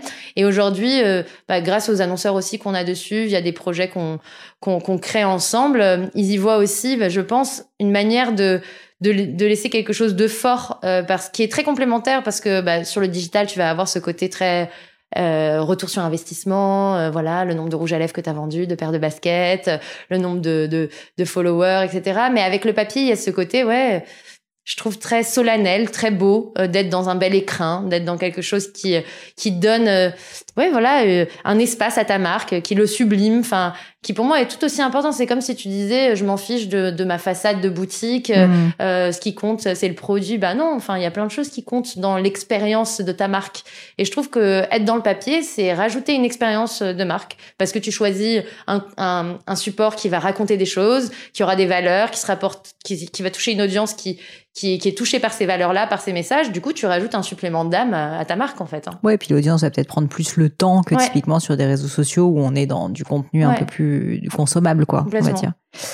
Du coup, j'ai une question difficile pour toi, Irène. Vas-y. Mais je pense que t'es la meilleure personne pour y répondre, parce que t'es tellement précurseur en plus, surtout. Mais c'est une question que je me pose souvent, Vas-y. c'est c'est quoi finalement la presse dans dix ans? C'est quoi l'avenir de la presse? Qu'est-ce qui va se passer pour toi? C'est quoi les grandes évolutions? T- Toi, tu vois quoi? C'est quoi ton instinct? Alors, ce que t'appelles la presse, t'appelles la presse papier ou t'appelles les médias en général? Les médias. Mmh. C'est vrai que c'est, c'est une question... Euh... effectivement très difficile. Je te remercie. Non, c'est très intéressant, parce qu'aujourd'hui, en plus, on est nous, on est vraiment ce cul entre deux chaises. Je peux dire ça un peu vulgairement, mais c'est, il y a l'influence euh, qui a pris beaucoup beaucoup de place euh, et, euh, et qui euh, devient aujourd'hui une source d'information, une source de, de discussion euh, qui est importante et qui est, un, est très intéressante dans ce qu'elle apporte. Et puis, tu as le média plus traditionnel, donc du coup, qui est là pour informer, pour divertir, euh, qui arrive avec une signature voilà, d'équipe, d'A D N, d'histoire en fonction de son média. Et, euh, et c'est vrai qu'aujourd'hui, bah, on voit très bien que c'est dur pour les médias de se maintenir, euh, aussi parce que le modèle économique des médias, depuis l'existence des médias, il est basé sur la publicité que les marques font chez eux. Et c'est vrai que ce qui fait que la presse va mal aujourd'hui, les médias vont mal, c'est pas forcément parce qu'ils sont moins consommés, parce que justement, s'ils ont su muter vers le digital, vers des supports comme le podcast, la vidéo, plein d'autres types de supports digitalisés, euh, les annonceurs, par contre, ont changé leur façon de dépenser leur argent pour être vus. Et ils ont, ils ont utilisé à, tout, à très juste titre, hein, les plateformes sociales, leurs propres plateformes sociales, euh, aussi, voilà, beaucoup de campagnes d'influence, de choses très ciblées. Et du coup, ça a, ré, ça a fragilisé l'économie du monde des médias. Euh, ce qui fait que même de grands groupes sont dans des grandes difficultés aujourd'hui. Et donc, du coup, bah, pour moi, ça nous invite aujourd'hui, et c'est ce qu'on est en train d'essayer de préparer avec Paulette, à se réinventer en permanence. C'est-à-dire qu'en fait, tu ne peux jamais rester sur tes acquis, sur ce secteur et sur ce marché. C'est absolument pas un marché... Euh, enfin, dans, dans aucun marché, normalement, tu peux rester vraiment sur tes acquis, mais encore plus, je trouve, dans le marché du média, c'est te diversifier un maximum. C'est-à-dire qu'en gros, encore plus renforcer quel est l'A D N de ton média, c'est-à-dire quelles est euh, les fondations euh, de, de ce pourquoi les gens te suivent et quelle est l'histoire derrière, finalement, comme si tu étais une personne, comme un, un influenceur. Pourquoi les gens aiment ce média et renforcer, en fait, cette... Euh, ces valeurs très personnelles, très intrinsèques au, au support, via une diversification euh, de tes actions, de tes activités qui vont au-delà euh, de faire des interviews, des articles. Euh, mais vraiment, voilà, nous, c'est vrai qu'on s'est diversifié énormément. Mais euh, tu vois, on se retrouve même à sponsoriser une équipe de foot. Enfin, c'est, c'est des choses, ça paraît con, mais, mais c'est juste que c'est dans l'alignement de nos valeurs. C'est des jeunes filles entre douze et, et, et seize ans. Et, et du coup, d'être là, c'est comme une action. Ça nous rapporte aucun argent, évidemment, euh, loin de là. Mais c'est, c'est des choses qui viennent rajouter à notre écosystème de la richesse. Et je pense que on devra se réinventer tous, faire des choses, sortir de de la tradition en fait, mmh. et aller sur des territoires qui au départ peut-être on a l'impression que c'est pas pour nous, mais qui en fait continuent de faire le storytelling de ce pourquoi ce média est là en fait. Parce que après nous on n'est pas sur un média purement que d'information, hein. Il y a c'est d'inspiration, c'est de c'est de de de, de sociologie, il y a, il y a plein de choses dans Paulette, mais c'est vrai que je pense que c'est applicable finalement à tout média de se diversifier en fait, vraiment. Et donc, dans dix ans où on en sera, je pense qu'on sera, les médias existeront toujours parce qu'on a besoin de cette notion d'entité qui vient s'opposer à la notion de personne. Parce que, bah, la personne, c'est une personne, en fait, et une entité, bah, c'est plein de personnes. Donc, du coup, la réflexion est totalement différente parce que quand t'as cinq personnes qui brainstorment dans une pièce pour sortir un sujet ou un numéro, euh, c'est la, c'est la, c'est la synthèse de ça. Donc, c'est forcément différent que le point de vue d'une personne qui est Bien un sûr. influenceur. Et donc, euh, du coup, euh, je trouve que l'entité médiatique, elle est intéressante dans, Ouais, dans, dans toutes ces personnes qui sont sous un chapeau, euh, qui portent des valeurs, un message, mais de se reconnecter à l'A D N de la marque média, en fait. Moi, j'ai toujours pensé Paulette comme une marque. Euh, elle est porteuse de valeurs, elle a des codes visuels, elle a des, elle a, tu te sens Paulette, tu te sens pas Paulette, et c'est ok, mais, mais il y a ce truc de, de repenser la marque, vraiment. Au-delà juste de dire, je suis un support qui diffuse de l'information. Tu n'es pas qu'un support, tu es avant tout une marque et qui se décline. Et dans dix ans, s'il n'y a plus aucun support papier qui peut exister, si tout est dématérialisé, tu te déclineras sur les supports de, de ce qu'il y aura dans dix ans, en fait. Mmh, c'est un spirit, quoi. C'est une vibe. Ouais, je vois ce que tu veux dire. Bah, et en plus, tu me disais euh, que vous avez lancé euh, des... des... Euh, des one man enfin one woman oui, show Paulette, euh, tu vois, Club, a, ouais. Effectivement la diversification vous la portez très très loin quoi, ouais. Je veux dire encore bien plus que juste être sur TikTok et bien Snapchat sûr. quoi. Oui oui, quand j'ai diversification, c'est pour moi sortir justement de des plateformes traditionnelles médias mmh. qu'aujourd'hui on a l'imp... enfin vraiment et puis je crois beaucoup au fait de retourner sur le terrain en physique.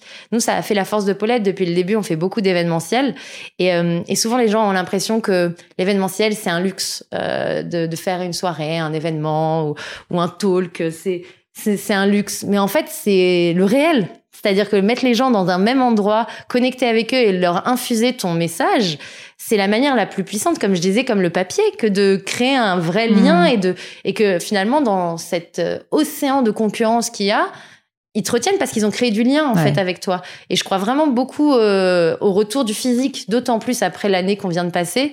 Euh, et l'importance du réel, pendant un moment, on a dit, voilà, il n'y aura plus de boutique, il n'y aura plus de trucs, il n'y aura plus de papier, il n'y aura plus... Non, on revient toujours au réel à un moment donné parce qu'on n'est pas des robots, en fait. Même si on, on se développe, on, nos, nos cerveaux voilà, accélèrent, et cetera, et cetera. Des fois, tu as juste besoin de ralentir et de revenir dans, le, dans, le, dans l'expérience physique. Donc, euh, donc ouais, moi, je pense que les médias doivent apprendre à devenir justement physique, mais pas forcément par l'objet, par l'expérientiel, en ouais. fait. Hyper, euh, hyper intéressant et je te rejoins à mille pour cent.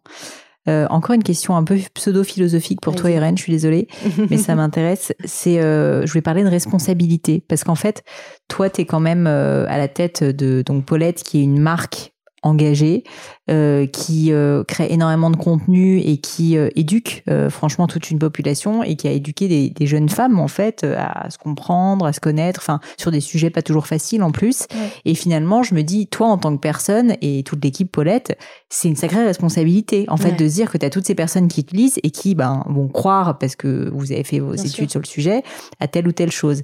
Et du coup, je voulais savoir quelle était ta relation vis-à-vis de ça et si par moment peut-être tu avais eu euh, des difficultés à communiquer sur un sujet parce que ben, tu te dis par peur peut-être que ça va être blessant. Enfin, mm-hmm. Comme vous êtes engagé, j'imagine que la prise de parole n'est pas toujours facile. Et donc, je voulais simplement avoir ton, voilà, ton, ton retour en fait, sur ce sujet.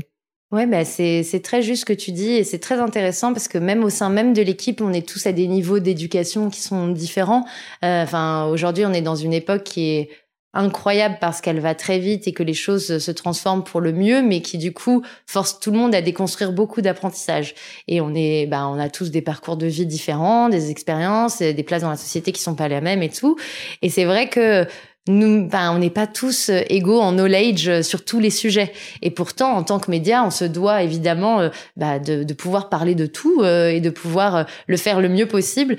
Et, euh, et c'est vrai que bah, que ça soit sur le féminisme ou euh, l'antiracisme ou euh, euh, voilà la cause euh, L G B T Q plus, bah, c'est vrai que là-dessus, on doit s'éduquer en permanence et aussi savoir donner la parole aux personnes concernées, parce que ça, et puis lire. Enfin, il y, y a plein de choses. Et c'est vrai que bah, il n'y a pas eu de, de, de sujet qu'on s'est interdit. La seule chose qui peut être un peu compliquée, c'est que notre business model, comme je le disais, il est basé cent pour cent sur la relation B deux B, c'est-à-dire avec les marques.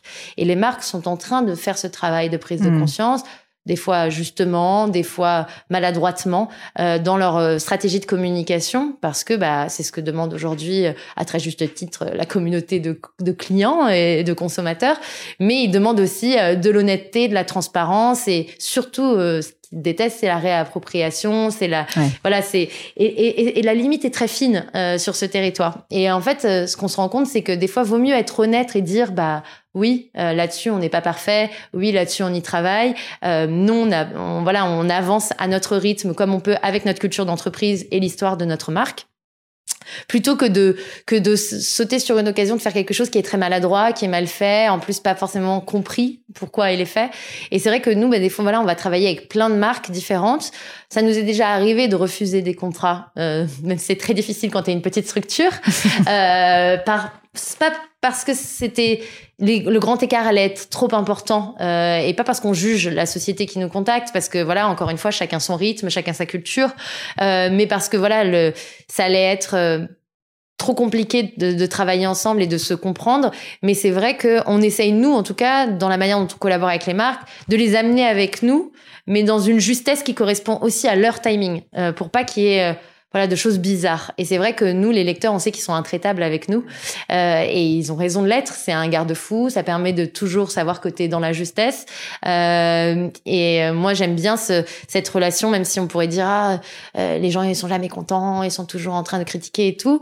Bah, on a besoin de critique aussi pour se construire. Donc, euh, moi, je trouve que tant que la critique est constructive, je la prends euh, avec plaisir. Euh, et je sais me remettre en question. Et j'essaye, en tout cas, au plus possible, quand je dis je personnel, mais collectif, hein, avec Paulette aussi, bien sûr, euh, de, de se remettre en question et de s'évoluer, parce que bah on fait tous des erreurs en fait, c'est humain, et, et comme je disais, on n'a pas le savoir infus sur tous les sujets, donc on apprend, on s'entoure. Euh, les filles lisent comme jamais, elles dévorent des bouquins, je pense, mais à une vitesse. Et puis après on est là genre, et tu peux nous raconter? mais, mais, mais je pense que voilà, c'est un rôle de chacun. C'est pas à celui qui s'est éduqué d'aller éduquer l'autre, mais sauf quand évidemment t'es journaliste, tu le fais via ton travail, mais mais individuellement voilà, on doit s'intéresser à ça. Et je pense que quand tu travailles pas dans un média, quand t'es pas, t'as pas envie de comprendre mieux la société, euh, c'est aussi une vocation, quoi. Bien sûr. Non, mais c'est hyper intéressant parce que effectivement, je pense que vous avez un rôle à la fois un peu d'éducateur et en même temps d'accompagnant mmh. pour les marques mmh. qui parfois sont en transition, comme tu le disais, sur ces sujets-là.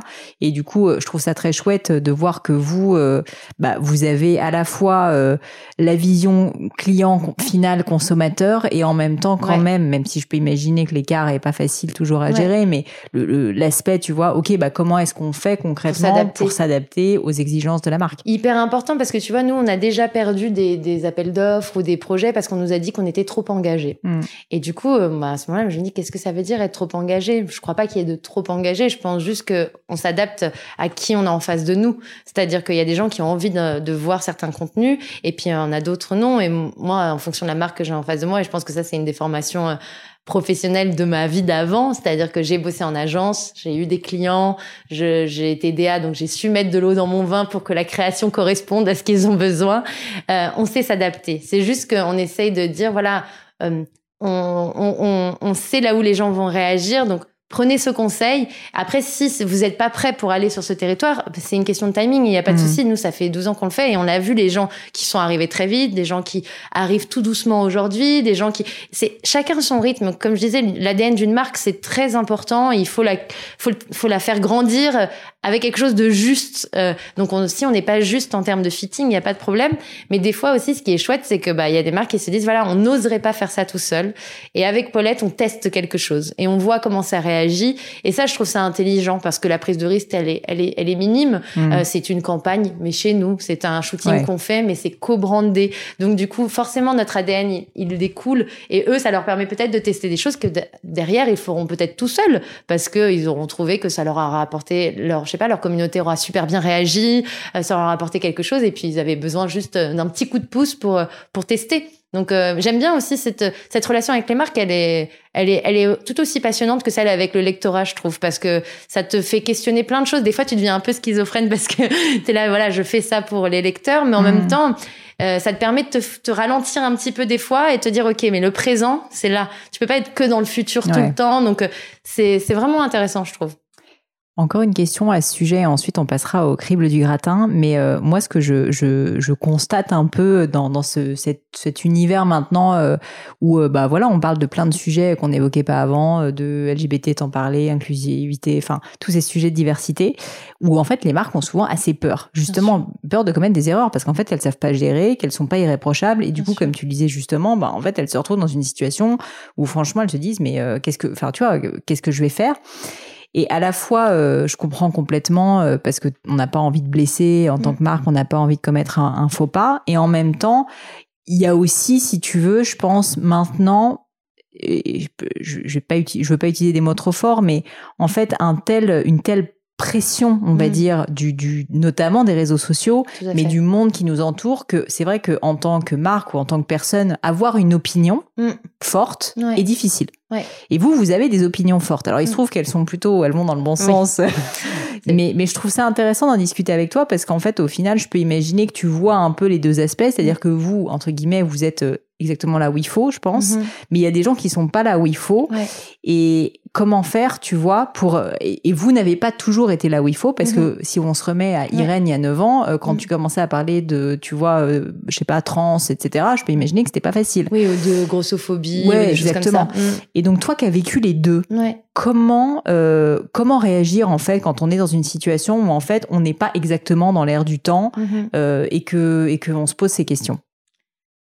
Bah, c'est, il y a, y a plusieurs choses. Alors, quand t'es trop en avance, euh, ce qui est intéressant, c'est l'éveil que tu peux créer. C'est-à-dire que tu dis, euh, en fait, t'invites les gens à juste regarder euh, une situation nouvelle en disant mais tu crois pas que, tu trouves pas que, ça serait pas intéressant. Donc c'est, c'est intéressant cette posture d'être en avance, mmh. parce qu'elle est dans l'éveil. C'est-à-dire que toutes les personnes que tu confrontes à un nouveau discours qu'ils n'ont jamais entendu, tout d'un coup ils ouvrent leur chakra et ils disent « Ah, c'est intéressant cette perspective, je, je j'avais pas envisagé comme ça. Ah oui, c'est vrai, j'avais pas remarqué que l'expérience d'une femme qui porte le voile dans son quotidien pourrait être complètement différente de la mienne, parce que bah forcément, je vis la mienne, donc je je peux pas savoir, mais c'est intéressant d'entendre ce témoignage et tout. » Donc toute la partie en avance, elle est très intéressante, elle éveille, elle met du temps avant de se généraliser pour que on...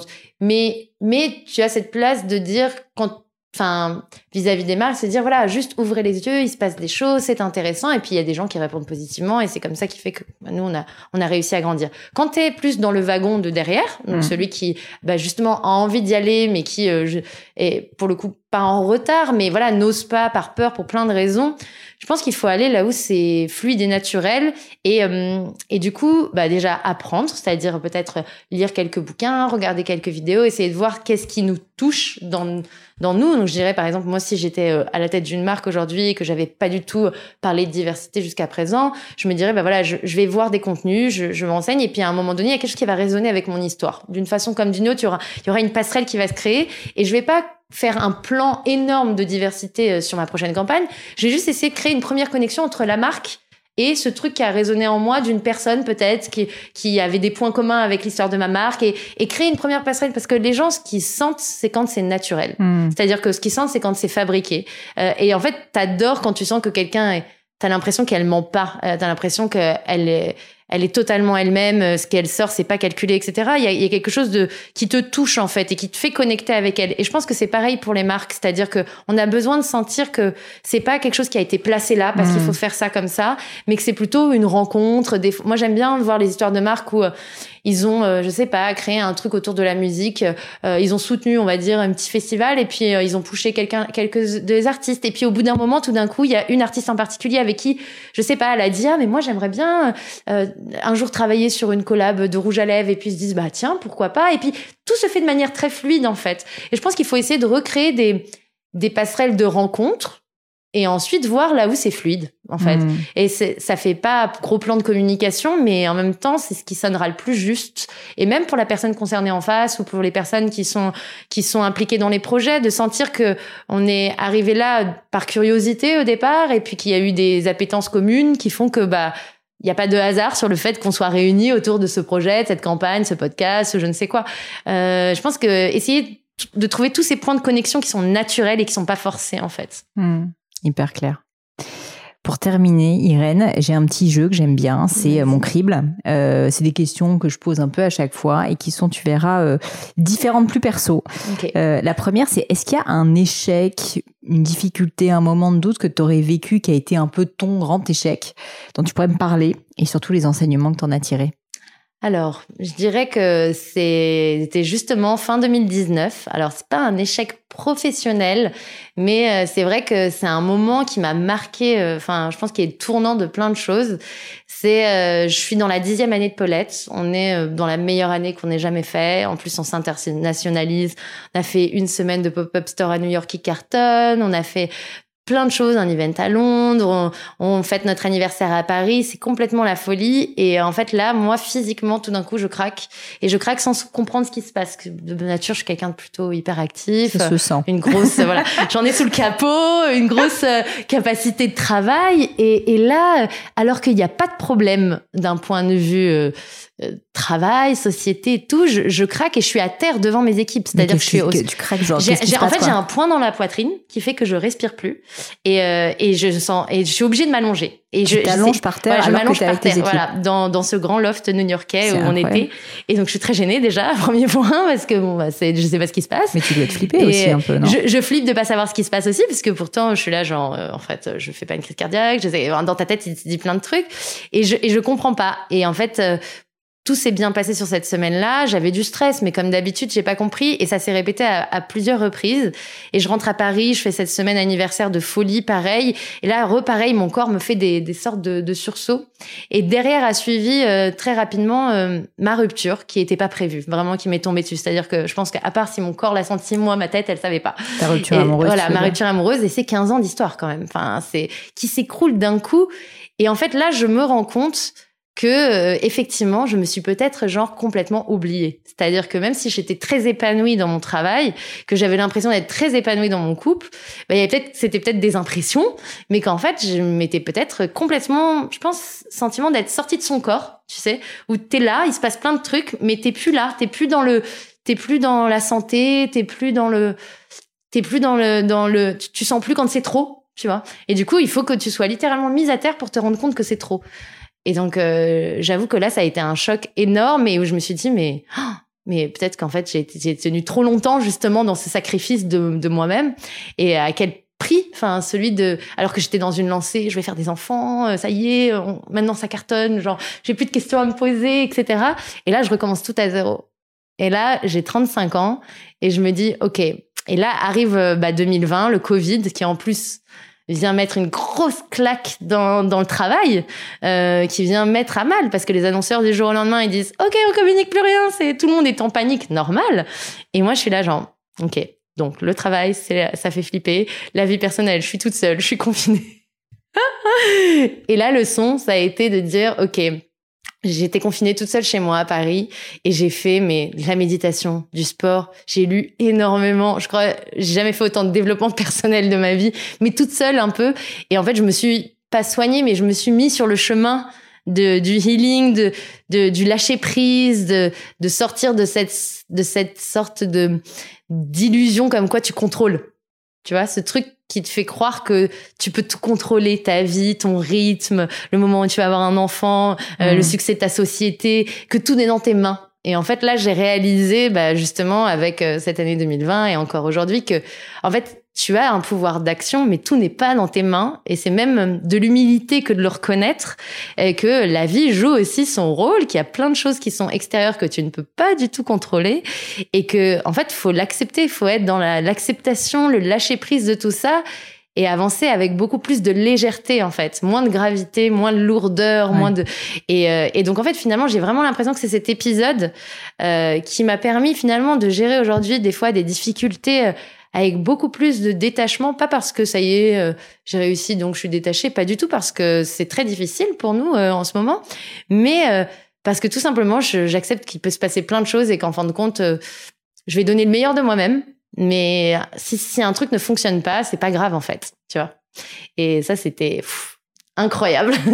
C'est l'âge de la sagesse, j'ai l'impression. Hein. Écoute, je ne sais pas, je rentre dans une nouvelle décennie, je crois. Dis-moi, euh, ce, ce moment en fait de déconnexion et puis de, de, te, de recentrage en fait sur toi-même, j'ai l'impression que c'est, c'est complètement l'opposé de ce que tu avais fait avant, où tu étais dans l'action, dans mmh. en permanence les rencontres. Enfin, mmh. tu vois, le, l'énergie, on sent que tu es quelqu'un d'une énergie mais folle. Mmh. Et là, en fait, tout d'un coup, un peu contrainte et forcée ouais. aussi par le Covid, quoi. Ouais, tout d'un coup et puis par la rupture. Tu te retrouves seule avec ouais. toi-même. Ouais.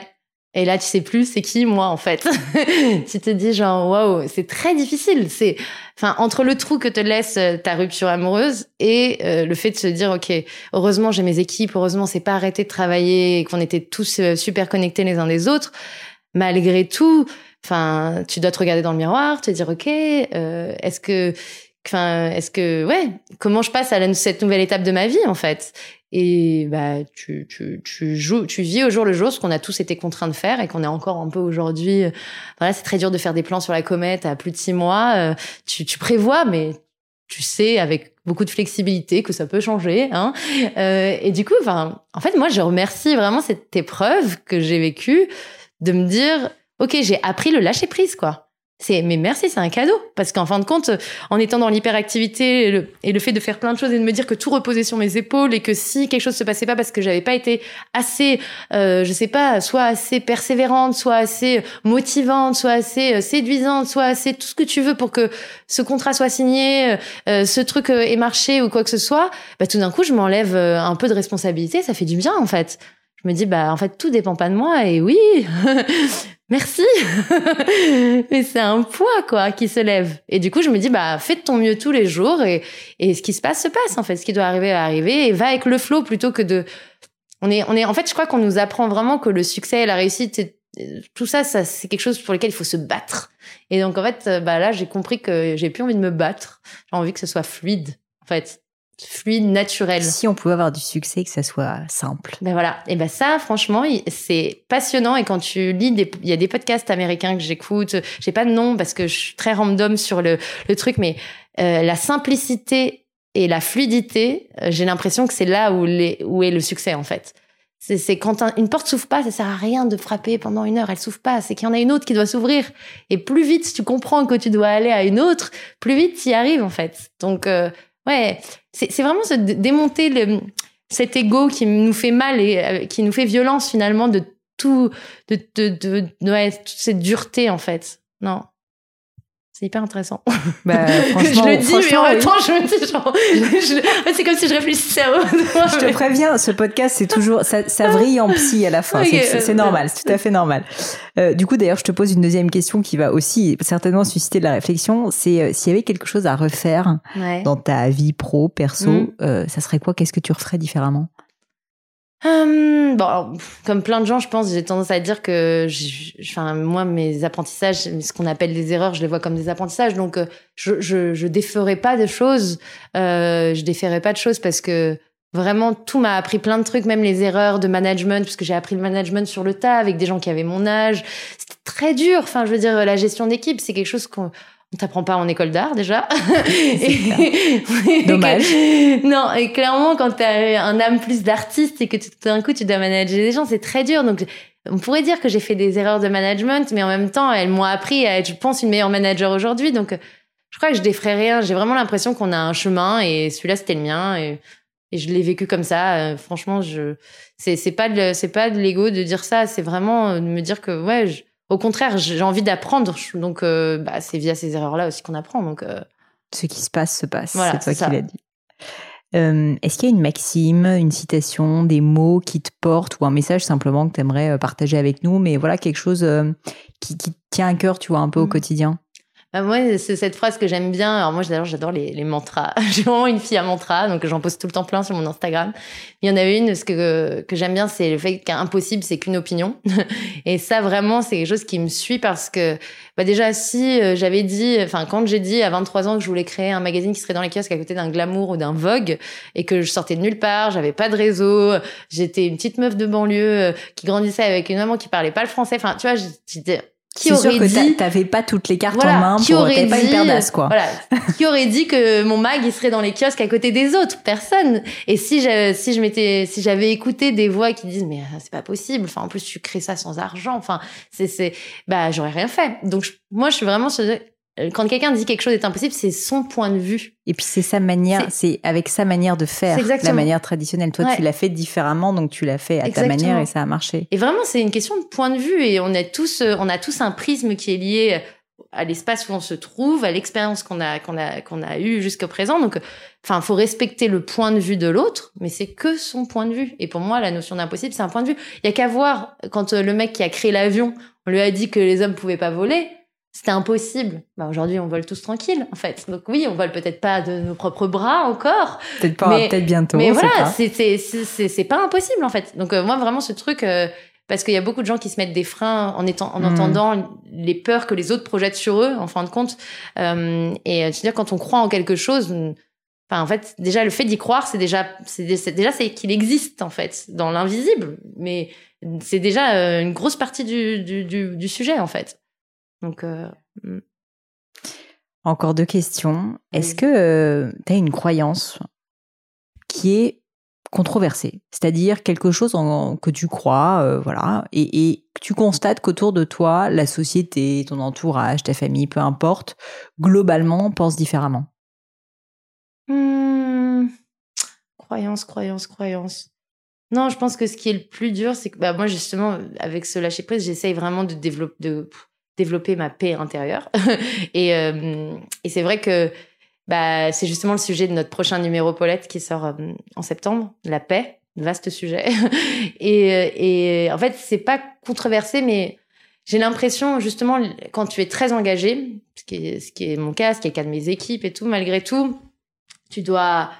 Des fois, bah, c'est très difficile de penser à sa santé mentale tout en étant engagé, ou c'est très difficile de trouver la paix tout en étant en colère. Enfin, il y a ce truc, cette dualité, et cetera. Et des fois, bah, les gens ont l'impression que si tu n'es pas en colère ou si tu n'es pas, si tu n'es pas en train de te battre, c'est comme si euh, c'est comme si le sujet ne te touchait pas. Enfin, il y a, y a quelque chose euh, qui est qui est dur entre les gens qui sont euh, qui qui qui sont dans la douleur. Enfin, en fait, c'est très dur. Alors, comment expliquer ce que je veux dire? Non, ce mais que je veux dire, c'est que il y a ce truc de se dire que la paix, elle est en chacun d'entre nous. Et d'ailleurs, il y a des exemples incroyables de personnes qui ont été torturées ou en prison pour des mauvaises raisons ou des choses comme ça qui ont qui ont réussi à trouver en eux des ressources pour pouvoir poser quand même malgré tout un regard bienveillant sur tout ce qui leur arrive, même les choses les plus horribles en fait. Et en fait, je trouve que bah c'est vrai que c'est c'est c'est facile de dire ça quand toi il t'arrive pas un truc horrible, mais après je pense qu'on a tous dans nos vies des expériences traumatiques euh, quelles qu'elles soient, et, et je comparerai jamais les traumas parce que je trouve que quand t'es blessé, quand t'es dans la souffrance quelle qu'elle soit, ça fait mal chez tout le monde en fait. Et et c'est vrai que bah se dire que voilà, c'est un choix que de rester dans un état euh, de, de mal-être. C'est vrai que ça peut être controversé de dire ça parce que parce que parce que parce que quand t'es sous antidépresseur, tu choisis pas d'être d'être. Et j'ai bien conscience de la notion de maladie, mais mais j'ai la, la force de l'esprit, la force de de l'intention. Moi, c'est quelque chose dans lequel je crois beaucoup. Et du fait de se dire que bah ça demande beaucoup d'efforts que de que de dire bah voilà, cette pensée négative ou limitante qui me traverse, et eh ben je vais pas lui laisser prendre le pouvoir sur moi parce que ça va nourrir en fait euh, mon mon ego et mon besoin de division entre le fait que bah moi et l'autre bah on n'est pas pareil et que en fait moi je suis mieux ou bien moi je suis moins ou bien je suis pire, et du coup en fait ça va créer mon état finalement euh, de colère, de dépression, de, de, de, de, ouais, ou bien de supériorité, enfin. Et en fait, ça, ce sont des choix. C'est des micro-choix que tu fais en laissant euh, place à ce que ces pensées prennent plus de place en toi plutôt que des pensées, euh, bah, de, de, de bienveillance, d'amour ou de, euh, ou juste de, ouais, de lâcher prise, de, d'acceptation. Et donc, euh, en fait, les gens ne se rendent pas compte à quel point ils font tous les jours des millions de mmh. micro-choix qui définissent leur état. Et, euh, et du coup, on, on met souvent la responsabilité de notre état sur l'extérieur, ouais, sur à cause des gens, à cause de l'environnement, à cause de la société, à cause de plein de choses. Et je sais que c'est très dur à entendre parce que, évidemment, que euh, tout a un impact sur nous euh, euh, et que subir de la discrimination, euh, ça a un impact sur nous. Euh, subir, euh, subir, euh, voilà, du sexisme, subir euh, de la violence, ça a un impact sur nous. Cependant, on a un pouvoir en nous qui, qui est plus fort que ça et qu'on peut surmonter. Et il y a, encore une fois, il y a des millions de biopics, d'histoires, de témoignages qui le prouvent. Et je trouve que bah, faut pas attendre d'être victime de quelque chose pour se rendre compte de ça. Euh, il y a des gens qui vivent des expériences de mort imminente, tu vois, et qui réalisent à ce moment-là qu'en fin de compte, le regard qu'ils posent sur la vie, c'est eux qui décident. Et moi, je, je, je me suis rendu compte, peut-être que c'est, c'est via ce choc, hein, je te dis pas, j'en sais rien, que en fait, bah, c'est moi qui décide de dire que quand il pleut, c'est pas grave, c'est pas une mauvaise journée, mmh. tu vois. C'est, c'est, ça paraît super con et cliché, hein, mais je prends non, l'exemple non. le plus grossier qui soit. C'est le regard que tu poses sur les choses définit ton état aussi, en fait. Et du coup, bah, ça, c'est, c'est en nous. Donc, euh, ce sont des choix. Et notre responsabilité, elle est là aussi. Donc, euh, voilà. Bah, un épisode que j'avais fait qui était assez euh, inspirant, en tout cas pour moi, c'était avec Philippe Croizon, je ne sais pas si tu vois qui c'est, donc qui est euh, quelqu'un qui a été euh, bah, en fait, amputé des quatre membres et qui pour autant en fait, donc, a fait une dépression quand mm-hmm. c'est arrivé parce qu'il s'est dit « ma vie est foutue ». Bien sûr. Et qui a réussi justement à se rendre compte que c'était pas une chance, mais en tout cas qu'il allait pouvoir vivre avec et qu'il allait quand même pouvoir avoir une vie extraordinaire. Mmh. Et aujourd'hui, Philippe Croizon, il a quand même tweeté à Elon Musk « je vais aller sur la Lune ». Et là, a... en ce moment, il fait la une de Paris Match parce mmh. qu'il va pouvoir le faire. Elon mmh. Musk a répondu à son tweet. Mmh. Comme quoi, tu vois, c'est assez fou. Et lui, justement, tout son message, c'est de dire, comme tu le dis justement, c'est pas que dans notre tête, mais quand même, mmh. il y a vraiment, vraiment aussi mmh. une manière de voir le monde mmh. qui va faire qu'on peut être bien ou pas. Il y a d'autres choses, bien, bien sûr, sûr, mais quand même, ça y ouais. contribue beaucoup. Ouais, ouais. Et, euh, et je trouve ça hyper euh, important, en fait, de se rappeler que, voilà, il y a des, il y a des personnes, en fait, qui ont des souffrances atroces, qui, en fait, sont heureux. Mmh. Enfin, vraiment. Mmh, mmh, mmh. Et c'est, c'est assez fou, quoi, ouais. quand on y pense. Donc, euh, merci d'avoir partagé cette croyance. Mais de rien. Last but not least, ma dernière question, j'y tiens beaucoup parce que moi, je suis une grande férue de bouquins. Et mmh. euh, ma dernière question, c'est est-ce qu'il y a un livre, un objet culturel, sincèrement, mmh. ça peut être ce que tu veux, un film, ouais, tu vois, que, qui t'a marqué, qui t'a marqué, que tu relis, qui te plaît vraiment et que tu pourrais partager avec nous? Oui, on avait deux. Alors, bah, forcément, c'est un classique, mais, enfin, les deux, c'est des classiques d'ailleurs, mais pour moi, Les Quatre Accords Toltec. Euh, donc, euh, vraiment un livre bah, écrit par un chaman, Michael Ruiz, je ouais. crois, euh, autour de quatre accords de vie pour euh, être le plus heureux possible.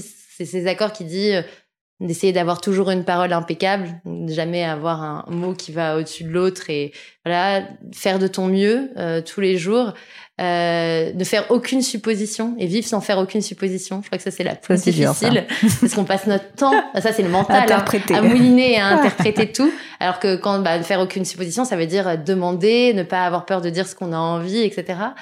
Et puis, je crois que le dernier, c'est... Euh, euh, attends, ne faire aucune supposition, faire de son mieux, parole impeccable. Et le dernier, c'était quoi déjà ? euh, Ne rien prendre personnellement. Ah oui, fantastique ça aussi. Euh, chaque chose que quelqu'un fait, c'est lié à lui, c'est pas lié à toi. Et donc du coup, j'avoue que quelqu'un qui arrive à faire les quatre n'est ah non, juste pas humain. Pour moi, t'es, t'es, t'es libre de tout conditionnement quand t'arrives à faire les quatre. Et moi, ces quatre accords, ils sont écrits sur mon frigo, quoi. C'est-à-dire que je les lis tous les matins. Alors, j'arrive pas à les appliquer en permanence parce que je suis un être humain comme tout le monde, donc euh, forcément. Mais j'essaie de m'en rappeler le plus possible. Quand une situation se passe, je me dis toujours, OK, là, et ben après, des fois, voilà, des choses qui t'emportent, mais c'est vrai que le plus, le plus possible, ça m'accompagne. Et l'autre truc qui est un peu, euh, c'est Truman Show, euh, le film avec Jim ah Carrey. Ouais.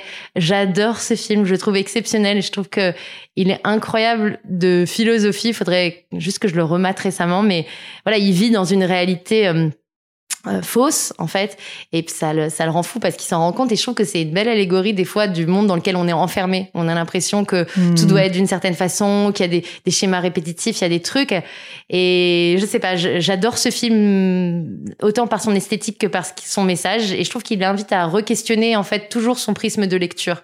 C'est-à-dire que des fois, il y a une interaction, il se passe quelque chose, une scène du quotidien. Si tu décides de la regarder sous un autre prisme, elle est complètement différente, en fait.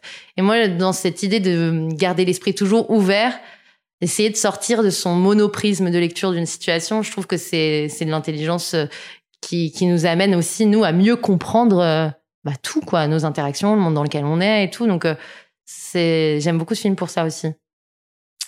Écoute, ça me donne envie de le revoir. Je l'ai mmh. vu il y a fort longtemps, et c'est vrai que j'avais pas pensé à y mettre un angle, on va dire, de développement personnel. Mmh. Et du coup, ça me titille un peu. Ouais. Irène, merci. C'était passionnant. Ouais, on pourrait encore te poser des milliers de questions, euh, mais, mais je vais respecter ton temps. C'était vraiment super. Euh, si on veut te retrouver quand même, donc on va évidemment euh, dévorer Paulette, on va sur tous les réseaux sociaux où vous êtes présents. Ouais. Mais toi, à titre plus perso, où est-ce qu'on peut te retrouver ? Eh ben moi, on peut me trouver sur Insta, Irène Olzac, où je poste euh, des inspirations artistiques, des quotes et euh, ma vie en stories. Très bien. Et euh, ma vie entre Marseille et Paris. Un peu de LinkedIn aussi quand même. Et du LinkedIn, voilà, c'est ce que j'allais dire. LinkedIn et Instagram, c'est un peu mes deux supports. Euh, je, je suis plus du tout active sur Twitter, et je suis plus du tout active sur Facebook, mais c'est, mes, c'est un peu mes deux supports de prédilection. Pas encore sur TikTok. Écoute, tu sais, je suis une grande cuisinière, et j'ai voulu faire un TikTok cuisine, et quand j'ai vu la complexité du montage, j'ai tu fait genre stop. Euh, bah, je vais continuer de faire mes recettes de cuisine sur Insta en story parce que et non, c'est pas pour moi TikTok. Même ça les suffit. Reels, c'est trop compliqué. Heureusement que j'ai une équipe. Merci beaucoup Irène. Merci à toi. Et voilà, fini pour aujourd'hui. J'espère que l'épisode vous a plu. Merci d'avoir passé tout ce temps avec moi. Et quelques petites choses avant de vous quitter. D'abord, si vous cherchez les notes de l'épisode avec toutes les références, bah c'est simple, allez directement sur le blog du podcast. Donc c'est w w w point le tiret du six gratin point f r. Vous trouverez normalement toutes les infos dessus. Aussi, si vous souhaitez me contacter pour me poser d'autres questions, que je mettrai d'ailleurs peut-être un jour sur le podcast, ou me proposer de nouveaux invités, ou juste me faire un feedback, me proposer un livre, peu importe à la rigueur. Et bien surtout, n'hésitez pas à le faire. J'aime bien répondre. J'essaie d'être assez active sur les réseaux sociaux, et en particulier sur LinkedIn et sur Instagram, qui sont mes deux réseaux sociaux de prédilection, donc sous le pseudo Pauline Lénio, tout attaché, c'est très simple. Dernière chose, un truc qui compte énormément pour moi, et je sais que c'est pénible à faire, mais vraiment ça compte, c'est si vous me laissez une note cinq étoiles, ou que vous parlez du podcast autour de vous, ou que vous mettez un avis. Et la note cinq étoiles, c'est en particulier sur Apple Podcast, sur iTunes. Pourquoi ? Parce que c'est là qu'il y a le plus d'écoute, et avoir des notes en fait permet de donner plus de visibilité au podcast. Donc vraiment, vraiment n'hésitez pas. Et si on est si nombreux aujourd'hui à écouter le gratin, euh, à faire partie de cette communauté, bah, c'est grâce à vous, et justement à toutes ces personnes. Personnes, c'est plus de trois mille, quatre mille personnes qui ont à chaque fois pris le temps de mettre des notes, donc ça m'aide beaucoup et merci à eux.